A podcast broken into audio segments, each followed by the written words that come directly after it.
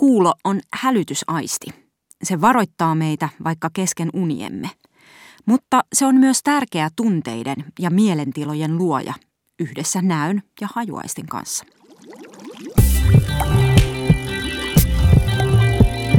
Tiede Ykkönen. Kuuntelet Tiede Ykköstä.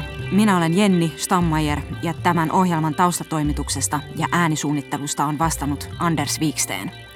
Tervetuloa mukaan tutkimaan ääniaaltojen vaikutusta aisteihin ja aivoihin, koko maailman kuvaamme. Meihin voidaan vaikuttaa äänien avulla yllättävän helposti. Ihminen ei voi vastustaa rytmiä. Jalat ja vähintäänkin aivot lähtevät seuraamaan sitä automaattisesti. Musiikki saa meidät surulliseksi, iloiseksi, innostuneeksi tai rentoutuneeksi. Mutta myös muut äänet vaikuttavat käsityksiimme ja kokemuksiimme. Tiedämme, että jos auton ovi pitää kiinni paiskatessa vaimean äänen, tulkitsemme, että kyseessä täytyy olla laadukas auto, vaikka todellisuudessa se olisi kuinka pienitehoinen kottero hyvänsä. Äänen laatu vaikuttaa myös siihen, miltä jokin ruoka maistuu. Ei siis olekaan sama, mitä musiikkia kuuntelet, kun syöt vaikkapa suklaata. Miten tämä on mahdollista? Tässä ohjelmassa pääset testaamaan tätä, joten laita kuulokkeet päähäsi ja hae suklaalevy esille. Nyt saa syödä suklaata tieteen nimissä. Miltä suklaapala maistuu, kun kuuntelet tätä musiikkia? Makeus, asteikolla yhdestä viiteen. Entä kitkeryys? Ja miltä suklaapala maistuu nyt? Makeus, kitkeryys, asteikolla yhdestä viiteen. Voit käydä tekemässä testin rauhassa verkkosivuillamme yle.fi kautta tiede. Siellä näet, miten muut ovat suklaan maun kokeneet eri musiikkia kuunnellessa. Ja pian kuulet, oliko sinun kokemuksesi sama kuin Oxfordin yliopistossa toimivan havaintopsykologi Charles Spencein tutkimuksissa. Äänethän kantavat mukanaan kaikenlaista informaatiota ja yksi on, äh, niin kuin puheessa tulee tämmöistä kieltä, mutta, äh, mutta sieltä tulee kaikenlaista muuta tietoa, kuten millä mielialalla tämä puhuja on. Näin akustiikan professori Ville Pulkki Aalto-yliopistosta. Hän opettaa psykoakustiikkaa, joka tutkii, miten ääniä kuullaan, koetaan ja tulkitaan. Ja musiikissahan tulee hyvin paljon tällaisia tunnetiloja. Eli, eli musiikin ja puheen avulla voidaan suoraan kertoa jotain tai yrittää vaikuttaa kuulijaan tunnetilaan. Ja kyllähän silloin aika luontaista on, että jos sun jos tunnetila muuttuu, niin kyllähän se suklaankin maku, havaittu maku saattaa jonkin verran muuttua. Tunnetila vaikuttaa kokonaiselämykseen, mutta yksin se ei selitä maun muuttumista. Miksi suklaan maku vaikutti erilaiselta? On selvää, että haju vaikuttaa makuun erittäin vahvasti, mutta myös näköaisti. Jos mehu esimerkiksi värjätään punaiseksi, se näyttää makeammalta ja tästä syystä myös maistuu makeammalta kuin mehu, jota ei ole värjätty, vaikka kyseessä siis olisi aivan sama mehu.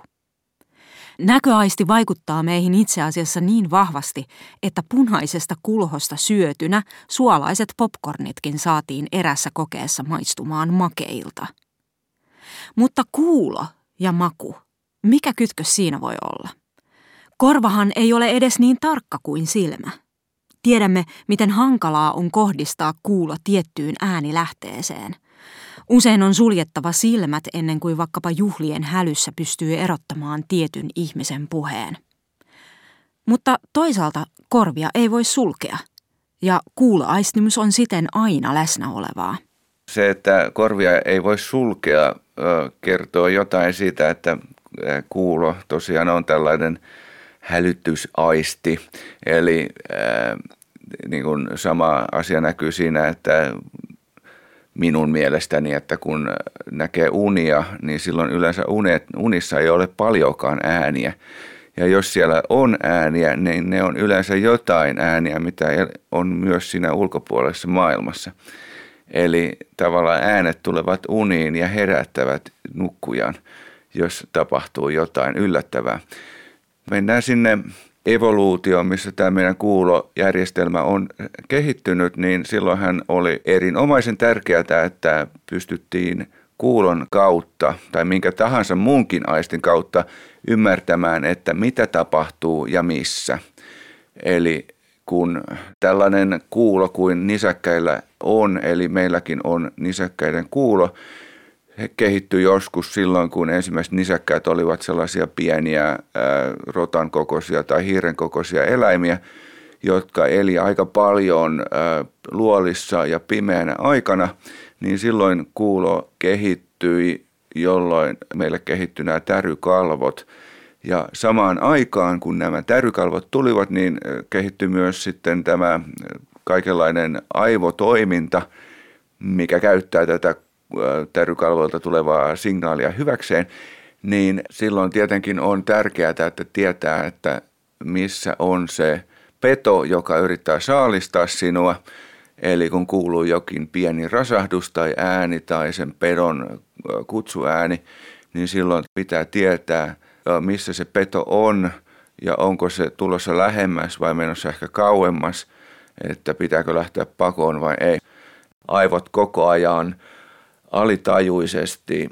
Se yhdistelee kahdesta korvasta saapuvaa signaalia ja sillä perusteella tekee todennäköisemmän päätelmän, että mistä tämä ääni tuli ja miten se liittyy tähän hänen tämän henkilön tai eläimen ympäröivään maailmaan, että kuka se oli ja mitä se teki.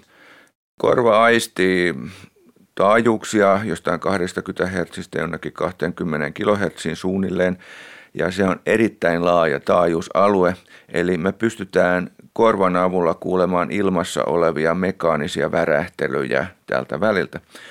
Mutta sen lisäksi myös iholla ja muualla ihmisen kehossa on, on, on, on soluja, jotka aistii myös näitä värähtelyjä. Löytyy ihan jaloista ja käsistä, sormista, ihan mistä vaan. Niin kaikki tämä ikään kuin sitten ikään kuin täällä tietoisuudella tasolla saattavat, ne yhdistyvät toisiinsa, että on myös vaikea sanoa, että mikä on tavallaan maan tärähtelyä, että on, kuullaanko se äänenä vai tunnetaanko se värinänä. Se on, ne on oikeastaan ö, jonkin verran sama asia.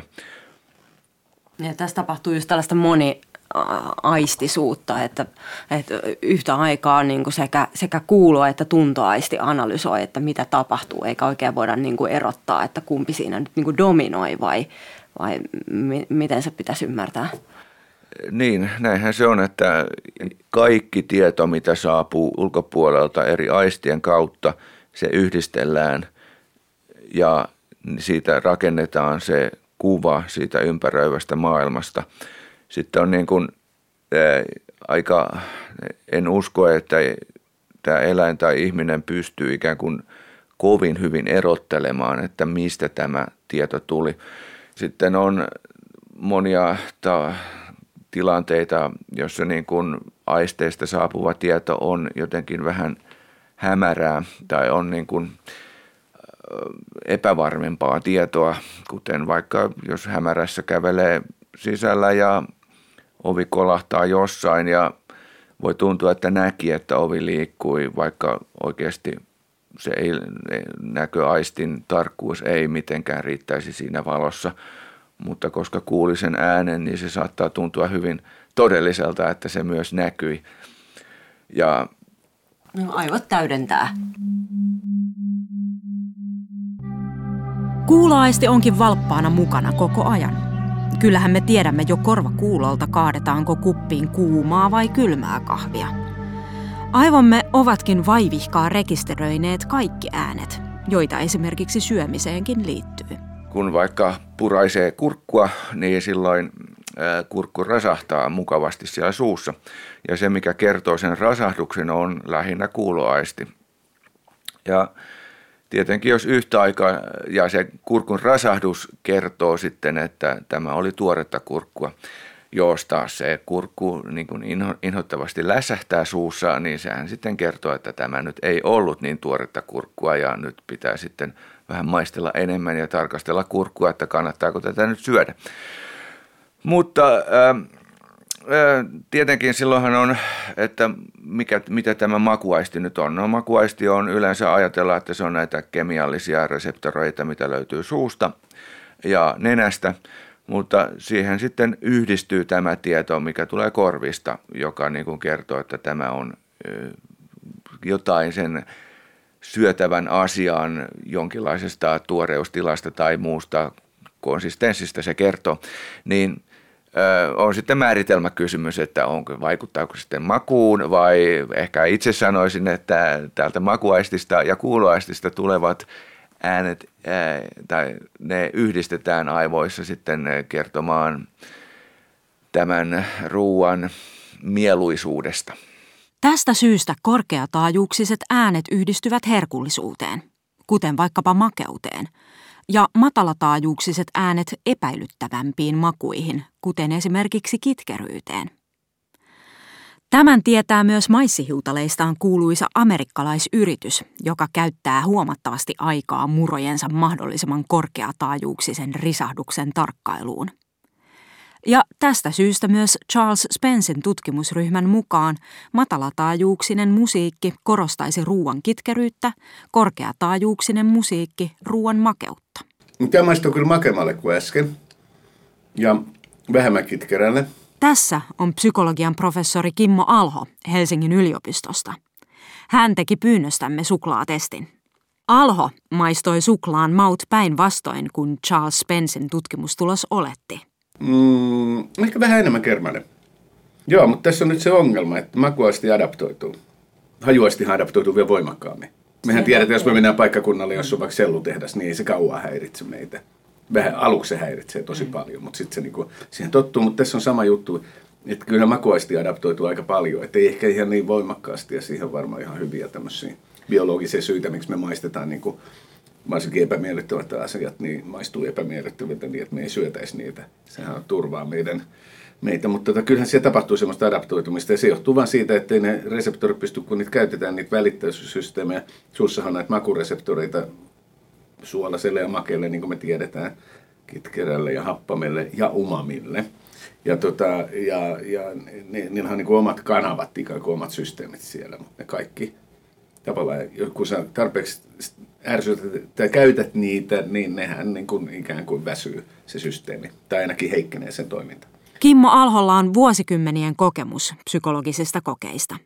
Tällä hetkellä hän johtaa tutkimusta, joissa aivoja kuvannetaan samalla, kun hälyäänet häiritsevät keskittymistä silloin kun tehdään psykologisia kokeita, niin yksittäistapaukset on, ne ei niin kuin tavallaan todista. Ei, oikeastaan ei, tämä, oli, tämä oli leikki. Joo, me tarvitsemme, mutta, mutta kymmenen koehenkilöä ja sittenhän tätä voisi kokeilla ja parikymmentä, niin siitähän voisi tehdä pro tutkielman, kun sen tekisi kunnolla kontrolloidusti ja, ja siten, että vaihtaisi järjestystä ja sitä tarvitsisi niin kuin laittaa juuri niin kuin eri järjestyksen nämä musiikit ja ehkä toistaa sitten sama koe niin kuin, samalla koehenkilöllä useampaan kertaan ja sitten vielä ehkä kokeilla vähän eri suklaalaatuja. Ja mä en nyt tiedä, miten tuo vaikutti tuo musiikki ja vaikuttiko se vai vaikuttiko tämä adaptaatio, eli se aistijärjestelmän tavallaan väsyminen. Eniten on tutkittu varmaan näön ja kuulon integraatiota, näkö- ja kuuloinformaation yhdistämistä. Ja me tiedetään, että kumpikin aistimus voi vaikuttaa toiseen. Siis kumminkin päin. Siten, että jos me nähdään esimerkiksi huulen liikkeitä puhujalta, jotka ei vastaa sitä, mitä korviin syötetään, niin se saattaa vääristää meidän havaintoa. Puhutaan semmoista McGurk-ilmiöstä. Eli silloin kun me e, kuullaan joku da tulee korviin ja samaan aikaan me nähdään, kun toinen lausuukin baa. Mm-hmm. Nähdään se huulten liike, niin se voi vaikuttaa siihen, mitä me havaitaan. Me ei havatakaan sitä daata, vaan jotain vähän muuta vääristynyt. Eli tällä tavalla näkö näyttää ohjaavan ainakin meidän puheen havaitsemista ja varmaan muutakin. Mutta sitten me tiedetään, että me voidaan myös äänillä saada aikaan eh, sellaisia eh, vaikutelmia, että valo katkeaisi, jos meillä on valo, tämmöinen näköärsyke ja sitten se ääni, siellä on semmoinen väli, niin se saattaa saada semmoisen välähdys ilmiö aikaiseksi. Eli myös kuulo voi ohjata näköä. Siis tämä on tämmöisiä illuusiokokeita, niin vähän niin kuin tämä, mistä me ollaan puhuttu tässä, huojuntakoe. Että tällä, tällä tavalla niitä voidaan tutkia. Mutta kumpi on dominoivampi, niin se niin kuin ei, sitä on paha mennä sanomaan. Että näkö- ja kuulojärjestelmällä on varmaan biologisesti kuitenkin, tai nehän on niin kuin kehittynyt yhdessä, mutta e, vähän eri käyttöön alun perin. Ja totta kai kaikki palvelemaan niin kuin hengissä säilymistä. Ja sitten, ja näkö- ja kuulojärjestelmän välillä voisi kuvitella, että siellä, tai on ne, että siellä olisi niin tämmöinen hyvin vahva yhteys, koska ne kumpikin kertoo meille, ohjaa meitä havaitsemaan ympäristössä tapahtuvia muutoksia, joiden havaitseminen on tietysti hyvin tärkeää hengissä säilymisen tai ravinnon hankkimisen kannalta, miten me halutaan katsoa luonnossa eläinten pärjäämistä. Ja sitten voisi ajatella, että tunto ja kuulo sitten taas toimii niin kuin kanssa hyvin luonnollisesti yhdessä, koska niin kuin on keskusteltu tässä, niin ääni ja taajuudet voi välittyä niin yhtä lailla, tai osin välittyykin tuntojärjestelmän kautta meidän kuulojärjestelmään. Ja ne kulkee niin kuin käsi kädessä matalat värähtelyt voidaan kuulla ja tuntea kehossa. Et nämä on niin tämmöisiä luonnollisia yhteyksiä. Mutta sitten nämä on vaikeampi kysymyksiä, että miten sitten nämä maku, haju, aistimukset, miten hyvin ne, että onko joku dominoima. Mä luulen, että, että, jo, että mitä me nyt voidaan oppia tästä, että me voidaan, niin kuin, jos sellaiset tulokset, että asiat maistuu erilaisilta, erilaisen musiikin läsnä ollessa, niin, niin eh, ne kertoo, että me voidaan niin kuin, tavallaan vaikuttaa siihen makuaistimuksen laatuun. Mutta tuskin me pystyttäisiin tuottamaan sellaista illuusiota, että makea maistuu suolaselta tietyn äänen läsnä ollessa. En usko, että onnistuu. Että se, se, semmoinen ei kyllä... Et, niin, että et joku raja siellä varmaan on. Kun sen sijaan me voidaan näköinformaatiolla saada niin kuin ihminen havaitsemaan kuulojärjestelmän kautta jotain väärin, niin tuskin mä niin kuin, sillä tavalla väärin, vinoutunut kyllä varmaan. Ja, jos, jos, ja, ja sitten tuleeko se nyt sitten äh, jonkun sisäänrakennetun äh, maku kuulojärjestelmän yhteyden kautta vai onko sitten siellä joku tämmöinen opittu asia taustalla, niin se on sitten se seuraava kysymys, mitä pitäisikin selvittää.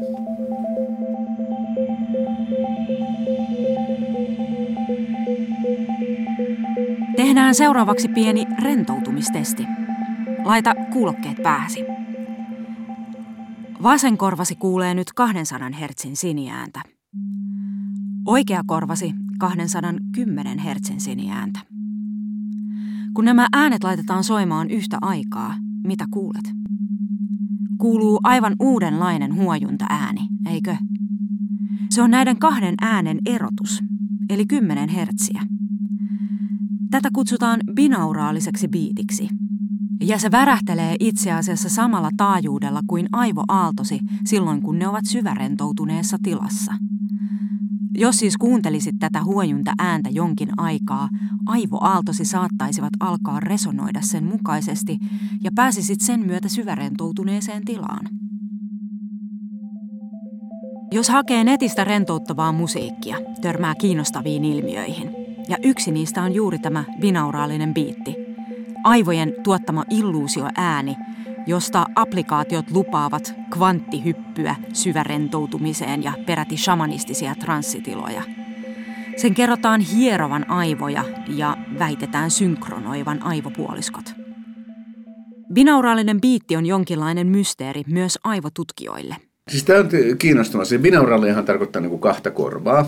Ja me tiedetään, että jos kaksi ääntä on lähellä toisiaan, esimerkiksi kun viritetään kielisoitinta, niin siellä tapahtuu tämmöistä huojuntaa, jos ne ei ole ihan vireessä. Ja se on niiden kahden taajuuden erotus.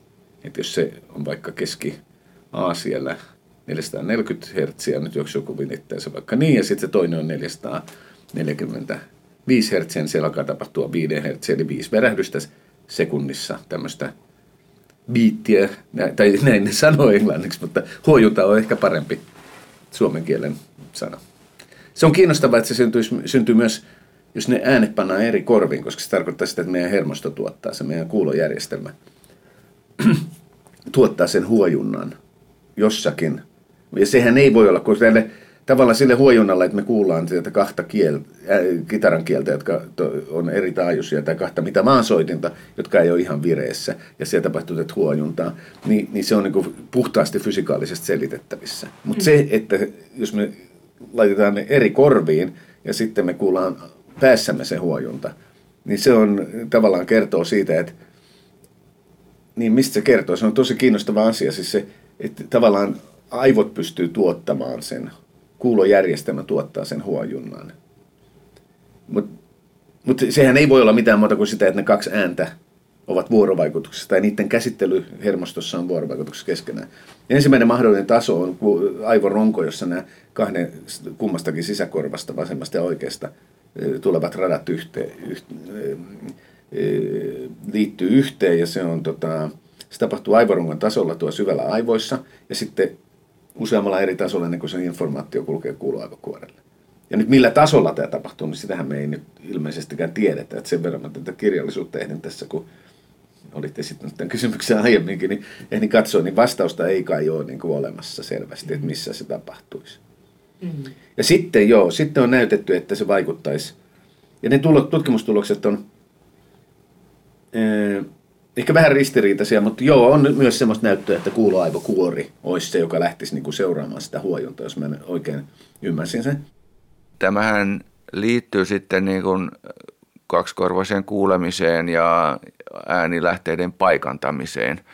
Eli, eli siellä evoluutiossa oli tärkeää myös se, että mitä on, mitä tapahtuu, on myös aivan yhtä tärkeää, että missä se on. Ja sitä varten meidän aivot ikään kuin yhdistää näistä kahdesta korvasta saapuvat äänet ja koko ajan laskee sitä, että no missä suunnassa tämä ääni on ja kuinka kaukana se on. Ja se on ihan alitajuista ää, prosessointia, mistä niin kuin aivoilla ei ole tavallaan, tai sillä tietoisu- tietoisuudella ei ole mitään sijaa siihen, siihen prosessointiin. Mutta ää, yksi näistä vihjeistä, tai siis näitä on, kun korvat ikään kuin kerää sitä ääntä, niin nämä elimet tuolla aivoissa la, tota, laskee sellaisia vihjeitä, jotka niin kuin kertoo, että kuinka vasemmalla ja oikealla se on ja kuinka edessä ja takana ja kuinka kaukana se ääni on. Niin yksi niistä vihjeistä on se, että tällainen äänisignaali vaiheero korvien välillä.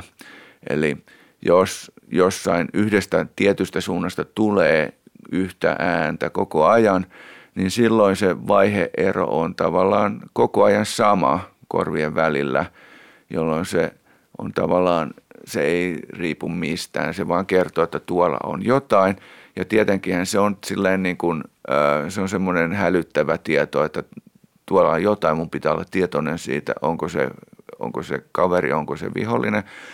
Niin silloin kun tämmöisessä binauraalisessa biitissä soitetaan äh, tota, taajuuksia siniääniä korviin, joilla on ihan vähän eri taajuus, niin silloin tässä aivot tulkitsee sen samaksi ääneksi, mutta sitten se rupeaa huomaamaan, että eri korvissa se signaali on hieman eri vaiheessa koko ajan, että se tavallaan se vaiheero korvien välillä vaihtelee voimakkaasti. Eli jos on toisessa korvassa vaikka 400 Hz ja toisessa on 401 Hz, niin silloin tämä vaiheero ikään kuin määrittelee sen, että se on noin yhden hertsin taajuudella se vaiheero vippaa niin kuin täysin vasemmalla olevasta äänestä täysin oikealla olevaksi ääneksi itse asiassa kaksi kertaa. Eli se, se ikään kuin tuntuu vatkaavan vasemman ja korva, oikean korvan välillä – tai ehkä se ei edes tunnu siltä, se vaan tuntuu siltä, että ääni täyttää pääni ja ääni on siellä, missä lieneekään aivojen sisällä. Ja sehän, sehän se on sitten se tulkinta, mikä se meidän suuntakuulojärjestelmä sen siitä tekee.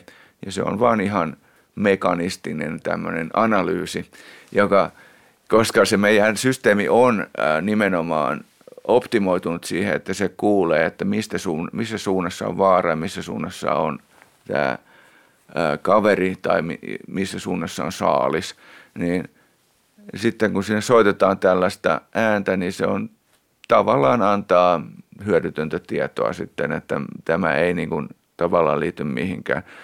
Mutta, se ei hiero aivoja. No ei niin se... Jos, joskus lukee, että, että binauraalinen biitti hieroo aivoja ja sitten rentouttaa. No, no siis No siis konseptitasolla näinhän voi tuntua ja kyllä se silloin onkin niin, että jos sinusta tuntuu, että ääni hieroo aivoja, niin mikä siinä? Ei siinä ole mitään vikaa sanoa noin. Tietysti ää, ei se niin kuin, siellä ei ole tarpeeksi sitä ääntä, värähtelyä, että se oikeasti niin kuin tekisi tällaista fyysistä hierontaa, mutta semmoinen enemmän ää, tota, henkisellä tasolla tai havainnon tasolla oleva hieronta, niin se on ihan – mahdollista. Binauraalinen biitti on suosittu ääniterapiamuoto ja huomattavan monessa tutkimuksessa on saatu positiivisia tuloksia stressinhallinnassa ja ahdistuksen hoidossa. Viime vuonna ilmestyneen tutkimuksen mukaan binauraalinen biitti syvensi ja pidensi koehenkilöiden unta. Jo 50-luvulla havaittiin, että tietynlaiset äänet saavat aikaan niin sanotun taajuusseurantavasteen aivojen sähköisessä toiminnassa – Tämä tarkoittaa, että aivoaallot lähtisivät seuraamaan binauraalisen biitin värähtelyä, värähtelemään niiden tahtiin. On tutkimuksia, jotka vahvistavat nämä varhaiset havainnot. Eli riippuen siitä, millä taajuudella binauraalinen biitti värähtelee, se tosiaan näyttäisi hidastavan tai kiihdyttävän aivojen omia aaltoja, jotka luokitellaan alfa, beta, delta, teetta ja gamma-aaltoihin. Eli jos ihminen käy ylikierroksilla, saisi hän hidastettua aivoaaltojensa värähtelyä, jos hän kuuntelisi vaikkapa nukahtamisen tilassa esiintyvien alfa-aaltojen taajuudella värähtelevää biittiä. Toisaalta on joitakin tutkimuksia, joiden mukaan binauraalisella biitillä ei olisi juuri minkäänlaista vaikutusta koehenkilöiden aivoaaltoihin. Mutta mitä siellä tapahtuukin, niin sitten toinen kysymys on se, että nämä EEG-aallot, joita ajatellaan, että ne, niin kuin äsken puhuttiin, liittyisi vireystilaan – niin nyt on muutenkin ollut semmoinen kysymys, että voitaisiko niitä, niitä ohjata ulkoapäin tulevilla äänillä ylipäätään ja saada sillä tavalla esimerkiksi vaikutettua unen syvyyteen. Aha. Ja, se on vähän niin kuin, me ollaan aika lähellä tätä samaa kysymystä, että Joo. tässä tuotetaan se rytmi näillä binaurallisilla äänillä, kun taas sit niissä tapauksissa se tuotetaan sitten tota, ihan vain yksittäisellä äänellä. Tämä on niin kiinnostava kysymys, että voisiko sitä ikään kuin – lähteä sitä voimistamaan sitä EEG-rytmiä. Joko äänillä tai aivostimulaatiolla, sitäkin on kokeiltu jonkun verran, siis ihan mm. sähköisellä stimulaatiolla, joka siis taisi varattomalla tämmöisellä. Ei puhuta mistään sähkösokeista, vaan ihan pienistä, pienistä, tota, pienistä jännitteistä. Ja, ja joo, se on, se on kiinnostava kysymys. Varmaan tutkimus on aika alkuvaiheessa tässä vielä, koska ei, niin kuin, niin väitetään myös tällaista, että, että tämä binauraalinen biitti synkronoisi niin kuin eri aivopuoliskot ja sitten niin harmonisoisi ja, ja, ja sen kautta sitten niin pääsisi myös tällaisiin niin kuin muuntuneisiin tajunnan tiloihin, että lupaukset on myös niin kuin aika korkealla. Jaa, mä aina hengähdän syvään, kun ruvetaan puhua aivopuoliskoista, koska siellä on paljon semmoisia aivomyyttejä, jotka ei, jotka, ei, jotka ei ole totta. Eh, joo, se synkroniahan on juuri sitä, että aivoissa EEG on, silloin kun nämä EEG-rytmit ja varsinkin tämmöiset hitaammat taajuudet eh, alkaa esiintyä, niin sehän tarkoittaa siellä, että siellä täytyy niin kuin miljoonien hermosolujen, kymmenen miljoonien kuka tietää kuinka monen, satojen miljoonien solujen täytyy alkaa toimia jollakin tavalla samalla tavalla, että me voitaisiin mitata tuosta pään pinnalta eri puolilta vielä päätä eri kohdissa niin kuin aivoja syntyy samaan aikaan jotain rytmistä liikettä. Joo, synkronia. Mutta sitten aivopuoliskojen synkronia, sitä mä en oikein, oikein onko siitä niin näyttö, että, että, että, että se olisi niin kuin tämmöinen vasen oikea synkronia. Mä luulen, että se on ylipäätään synkronia. Nimittäin aivopuoliskoihin on liitetty sellaisia myyttisiä asioita, että, että niin kuin, vasen aivopuolisko jotenkin olisi enemmän vastuussa rationaalisesta ja oikea aivopuolisko jostain luovimmasta ja mm. intuitiivisemmasta mm. ajattelusta. Esimerkiksi nämä on tavallaan, ne on syntynyt aikoinaan sellaisista tutkimustulosten ylitulkinnoista. Että ehkä nyt kun me voidaan kuvata aivoja terveillä ihmisillä, että ne, siellä on paljon potilastutkimusta niiden myyttien takana myös. Että terveillä ihmisillä, kun voidaan tutkia aivoja ja nähdä, mitä siellä tapahtuu hyvin monipuolisestikin ja nähdä, niin kuin, missä tapahtuu, niin, niin ehkä pikkuhiljaa aletaan ymmärtää, että aivopuoliskot toimia hyvin paljon yhdessä. Mm. Mutta tämän mä kyllä uskon, joo. Siis vastaan siihen ekaan kysymykseen. Joo, kyllä. Siis e, synkronia lisääntyy silloin, ja sitä voidaan mitata EEG-llä. Siis sitä synkronia, se lisääntyy unessa, ja nyt kysymys on, voidaanko sitä niin ulkoisilla tekijöillä muuttaa. Esimerkiksi tällä huojunnalla, binauraalisessa säännissä. Joo, eli tavallaan missä tahansa niin kuin rentoutumisen tilassa niin tapahtuu tätä niin sanottua ö, synkronointia. Joo, kyllä, koska siis se on sitä, että, että eeg sitä, sanotaan sitä ei-synkronointia on sen, sen takia, että eri aivoalueet tekee toimivat niin kuin itsenäisemmin ja toisistaan riippumattomia. Silloin mm. EEG on niin kutsutusti epäsynkroninen. Sitten kun se synkronia alkaa tapahtua, sitten me voidaan nähdä vaikkapa tämmöisessä raukeessa lepotilanteessa, jos ihmiset pyydetään panemaan silmät kiinni, niin siellä on tämmöinen kymmenen, noin kymmenen heilahdusta sekunnissa EEG-aaltoja. Mm-hmm. Ja sitten kun me ruvetaan nukahtamaan, niin sitten ne hidastuu ne rytmit. Ja totta kai siellä on näitä hitaita rytmejä muissakin, niiden tavallaan suhteellinen osuus vaihtelee, näiden eri, eri taajuuksien suhteellinen osuus siinä EEGssä. Ja siihen varmaan nämä tutkimustulokset perustuu, jos katsotaan, että joku rentouttaa, että siellä nämä matalat taajuudet lisääntyy, korkeat vähenee. Sitten jos me taas tehdään jotain ö, vaikeaa tehtäväsuoritusta, niin sitten nämä korkeat taajuudet ja erittäin korkeat taajuudet alkaa lisääntyä aivoissa. Joo, eli sitten tulee just näitä niin sanottuja gamma-aaltoja. Esimerkiksi gamma-aaltoja, joilla, joilla voi olla jotain tekemistä tarkkaavaisuuden kanssa. Ja sitten esimerkiksi, kun me puhuttiin tästä synkronia, tästä niin kuin eri aistipiirien yhteisvaikutuksista, Joo. niin siellä on myös sitten semmoisia ajatuksia, että nämä gamma-aallot jotenkin liittyy siihen, että me esimerkiksi jonkun havaitun objektin eri piirteet sidotaan yhteen. Mm-hmm. Sitten on kiinnostavia kysymyksiä, että jos näköobjektin eri piirteet, väri, paikka, muoto, voisiko se liittyä siihen. Ja sitten, mitä sitten, jos siihen synkronoituu ääni, ja sitten on näytetty tämmöisiä, että, ne, että tämmöistä synkronointia, tai tämä on niin sellainen iso kysymys tällä hetkellä myös, että tapahtuuko sitä aistipiirien yli siten, että näkö- ja kuuloaivokuori sitten olisi tämä, alkaisi jotenkin synkronoitua nämä korkeat taajuudet ja Joo. Mutta kaiken kaikkiaan tämä on siis selkeästikin aika iso mysteeri että mitä, mitä aivoissa oikein tapahtuu, kun, kun ää, aivot saavat tällaisen niin kuin binauraalisen biitin käsiteltäväkseen.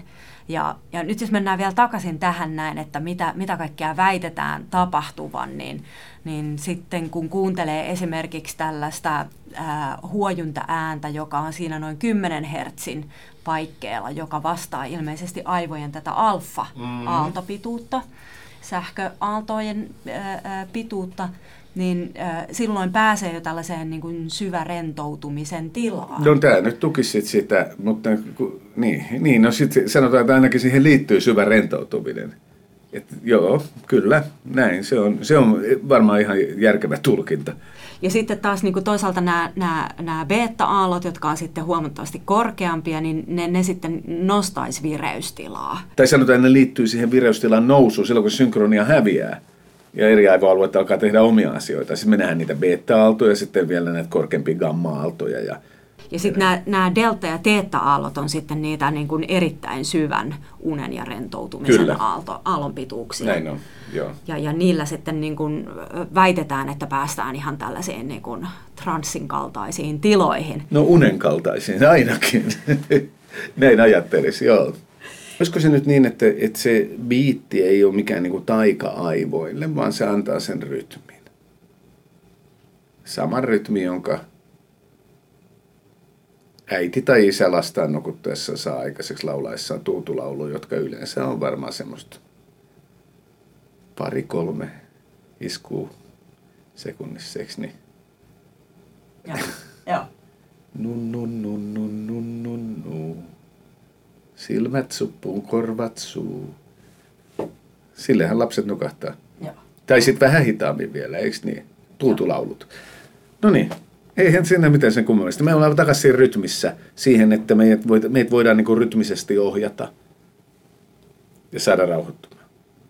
Et mä en tiedä, että nyt jos se binauraalinen biitti, että onko joku verrannut binauraalista biittiä ja sit sitä maan biitti, ambienttia, siis ympäristön biittiä.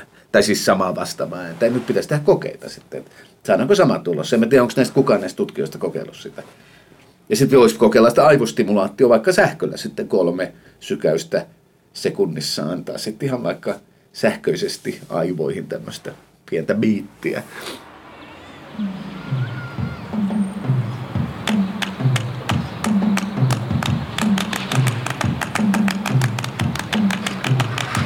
Aivomme lähtevät tutkimusten mukaan automaattisesti seuraamaan kuultua rytmiä, oli ihminen kuinka epämusikaalinen tahansa.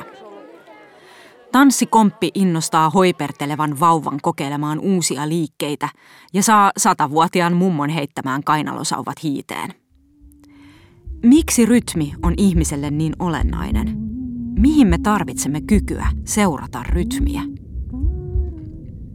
No meillähän on paljon rytmejä käytettävissä jo kohdussa, jos ajattelee äidin sydänääniä. Ne on koko ajan päällä, ne ei mene koskaan pois. Ja ne ei ole mitään niin kuin epärelevantteja, vaan ne on sellaisia rytmejä, jotka oikeasti niin kuin vaikuttaa siihen, tai ne korreloi niin kuin sen kanssa, että mitä ollaan tekemässä. Tämä on aivotutkija professori Minna Huotilainen, jonka tutkimusryhmä tutkii parhaillaan sikiön reaktioita äidin puheen emootioihin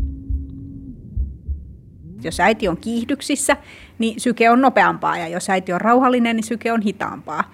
Ja se sama korrelaatio näkyy tietysti myös vaikka äidin liikkeissä, että jos hän liikuskelee hitaasti tai röhnöttää tyytyväisenä sohvalla, niin silloin varmaan myös syke on matalampi. Eli se rytmiikka niin kuin näkyy kaikessa toiminnassa.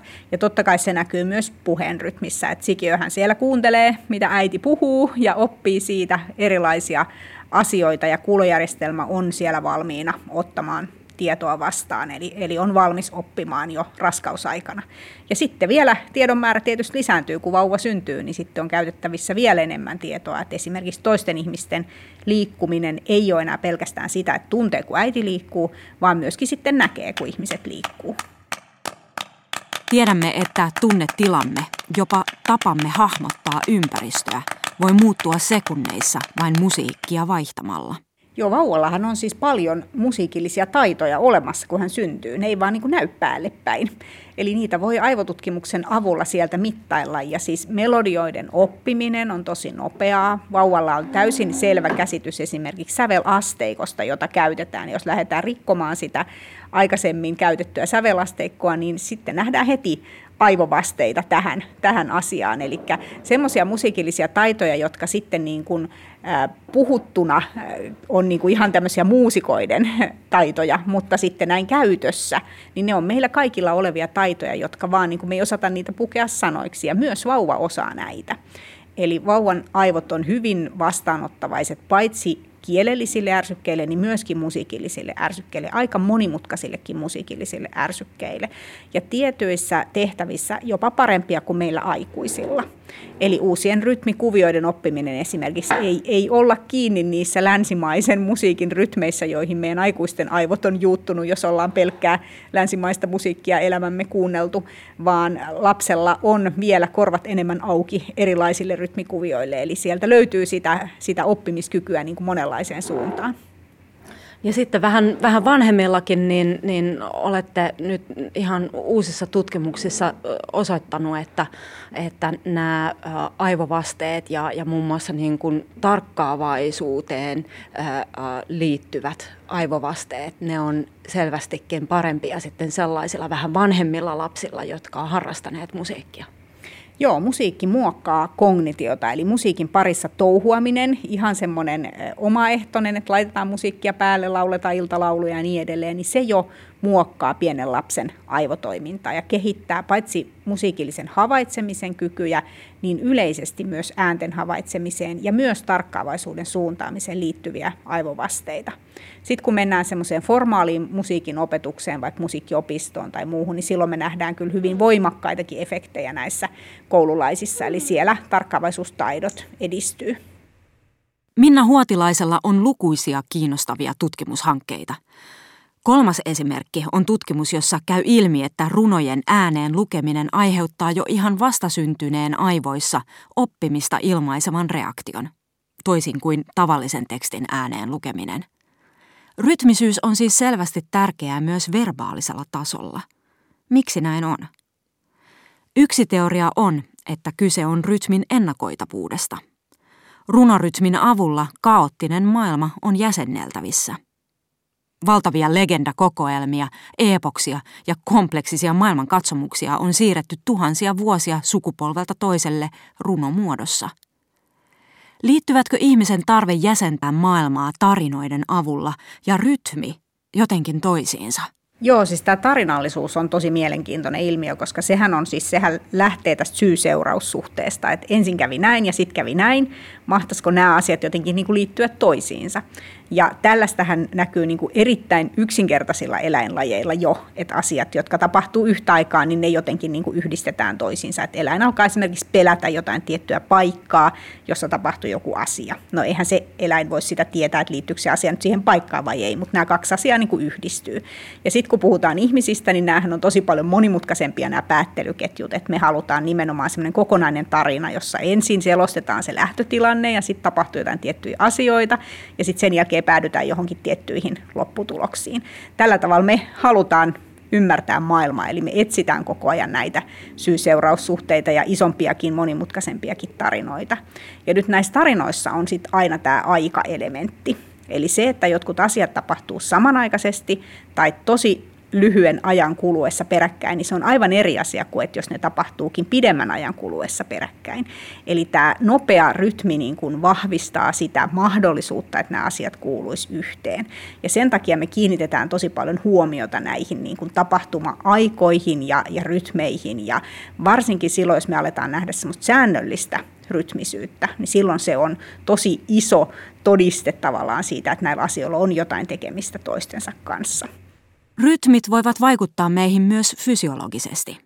Sydämen lyönti, taajuus ja hengitys muuttavat tahtiaan. Joo, musiikki on vähän niin kuin semmoinen kuntosali aivoille, että siellä on aika monenlaisia hommia, mitä opitaan silloin, kun ollaan musiikin parissa tekemisissä. Että ihan se kuulojärjestelmän kehitys, mutta sittenhän musiikkihan on tunneilmaisua, eli silloin myöskin ne tunnetaidot kehittyy siinä, siinä tota musiikkia harjoiteltaessa ja musiikin avulla ilmaistaan niitä, niitä syvimpiäkin tunteita ja vähän ehkä vähän erilaisia tunteita kuin mitä sitten taas kielen avulla. Ja se, että me, me tiedetään myös, että miten niin kuin iso emotionaalinen vaikutus ö, musiikilla voi meihin olla. Että ihan niin kuin musiikkikappaletta vaihtamalla me päästään niin kuin ihan jopa sekuntien sisällä ihan toisenlaiseen emotionaaliseen tilaan. Pystyykö se tästä kertomaan vielä vähän lisää? Joo, siis ihan pelkkä musiikin kuunteleminenkin, niin se vaikuttaa ihmisen fysiologiaan tosi voimakkaasti, että kun me mitataan fysiologisia signaaleita ihmisestä, niin parikymmentä sekuntia, kun musiikki on soinut, niin alkaa jo näkyä vaikutuksia. Eli, eli ne on näitä autonomisen hermoston vasteita, joilla meidän elimistö säätelee meidän toiminnan tilaa. Ja silloin kun valitaan miellyttävää, mukavaa, itselle tärkeää, reipasta, vauhdikasta musiikkia, niin se kyllä ihan oikeasti näkyy niissä fysiologisissa vasteissa piristymisenä, aktivoitumisena, tämmöisenä myönteisenä toiminnan tilana, joka sitten mahdollistaa esimerkiksi oppimista – sitten taas jos valitaan rauhallista musiikkia, niin, niin silloin ihminen kykenee sen avulla rauhoittumaan. Meidän tutkimukset on näyttänyt, että jopa kolmevuotiaat lapset osaa jo valita sellaista musiikkia, joka vaikuttaa heihin sillä heidän itsensä toivomalla tavalla, eli innostaen tai rauhoittaen. Eli tämä on kyllä todella, todella niin kuin semmoinen synnynnäinen taito ja kyky, mikä meillä kaikilla on. Palataan vielä binauraaliseen biittiin ja kysymykseen siitä, voiko huojunta äänen värähtely saada kuulijansa syvärentoutuneeseen tilaan. On olemassa luonnollisia tilanteita, joissa se ääni käyttäytyy suunnilleen samalla tavalla korvien välillä.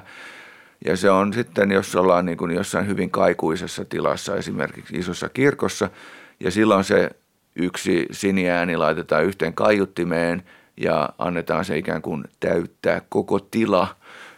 Ja sitä, silloin se ihmisestä helposti tuntuu, varsinkin kun se on kaukana sitä kaiuttimesta, että täällä on joku ääni, joka täyttää tämän tilan.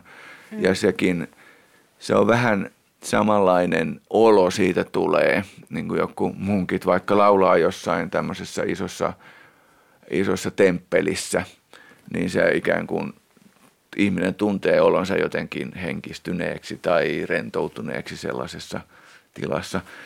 En sitten tiedä, onko se sitten joku kaiku jostain menneisyydestä, että kun kaikki vaikka koko ihmislauma on jossain luolassa ja kaikki hengittää siinä samaan tahtiin, niin tavallaan se ikään kuin, tai sanoo, että om, om, tai mitä lieneekään ollut ne ensimmäiset tota, ää, kommunikaatiot, niin että silloin ikään kuin tuntee, että olen omien joukossa ja tämä on aika rentouttava tilanne.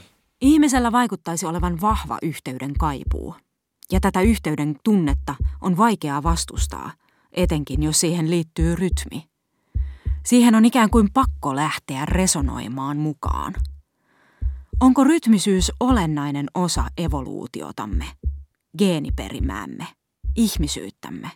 Erityisesti tämä peilisolujärjestelmä aivoissa hakee tätä rytmisyyttä. Eli se on järjestelmä, jolla me peilaillaan toisiamme mietitään, että mitä toi toinen nyt aikoo tehdä, mitkä suunnitelmat hänellä nyt on, onko hän mahdollisesti tässä niin kuin samassa kimpassa kuin minä tekemässä näitä samoja tavoitteita vai voisiko hän ehkä ollakin joku uhkaava tyyppi, joka tuleekin niin kuin pilaamaan näitä meidän suunnitelmia tai ehkä on jollain tavalla vaarallinen.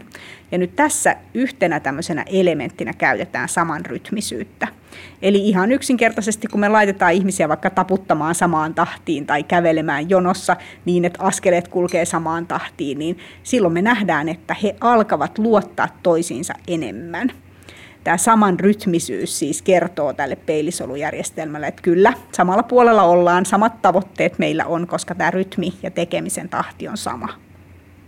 Toi on todella kiinnostavaa ja sitten kun ajattelee myös sitä, että miten tärkeää on yhdessä laulaminen tai yhdessä musisoiminen, tai meillä oli, Ville Pulkki mainitsi esimerkkinä tämän niin kuin OM-tavun yhteisen ää, laulamisen, jossa sitten oikeastaan jo niin kuin ollaan semmoisena pelkän resonoinnin varassa niin se tuottaa meille sen takia myös niin paljon mielihyvää, koska siinä ollaan jossain niin semmoisen ihmisen sosiaalisuuden ytimessä, vai miten taas selitettävissä?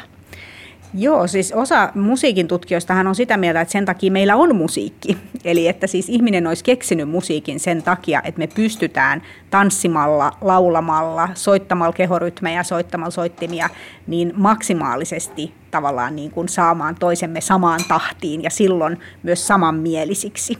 Eli on esitetty tämmöisiä tuokiokuvia sieltä ajalta ennen kuin ihminen oli oppinut puhumaan, ja sitten meillä on siellä se lauma niitä ihmisiä istumassa nuotion ympärillä ja nyt sitten pitäisi tehdä päätös siitä, että lähdetäänkö nyt niin kuin metsästään se mammutti vai lähdetäänkö nyt niin tuonne luolan perälle nukkumaan ja sitten ruvetaan musisoimaan.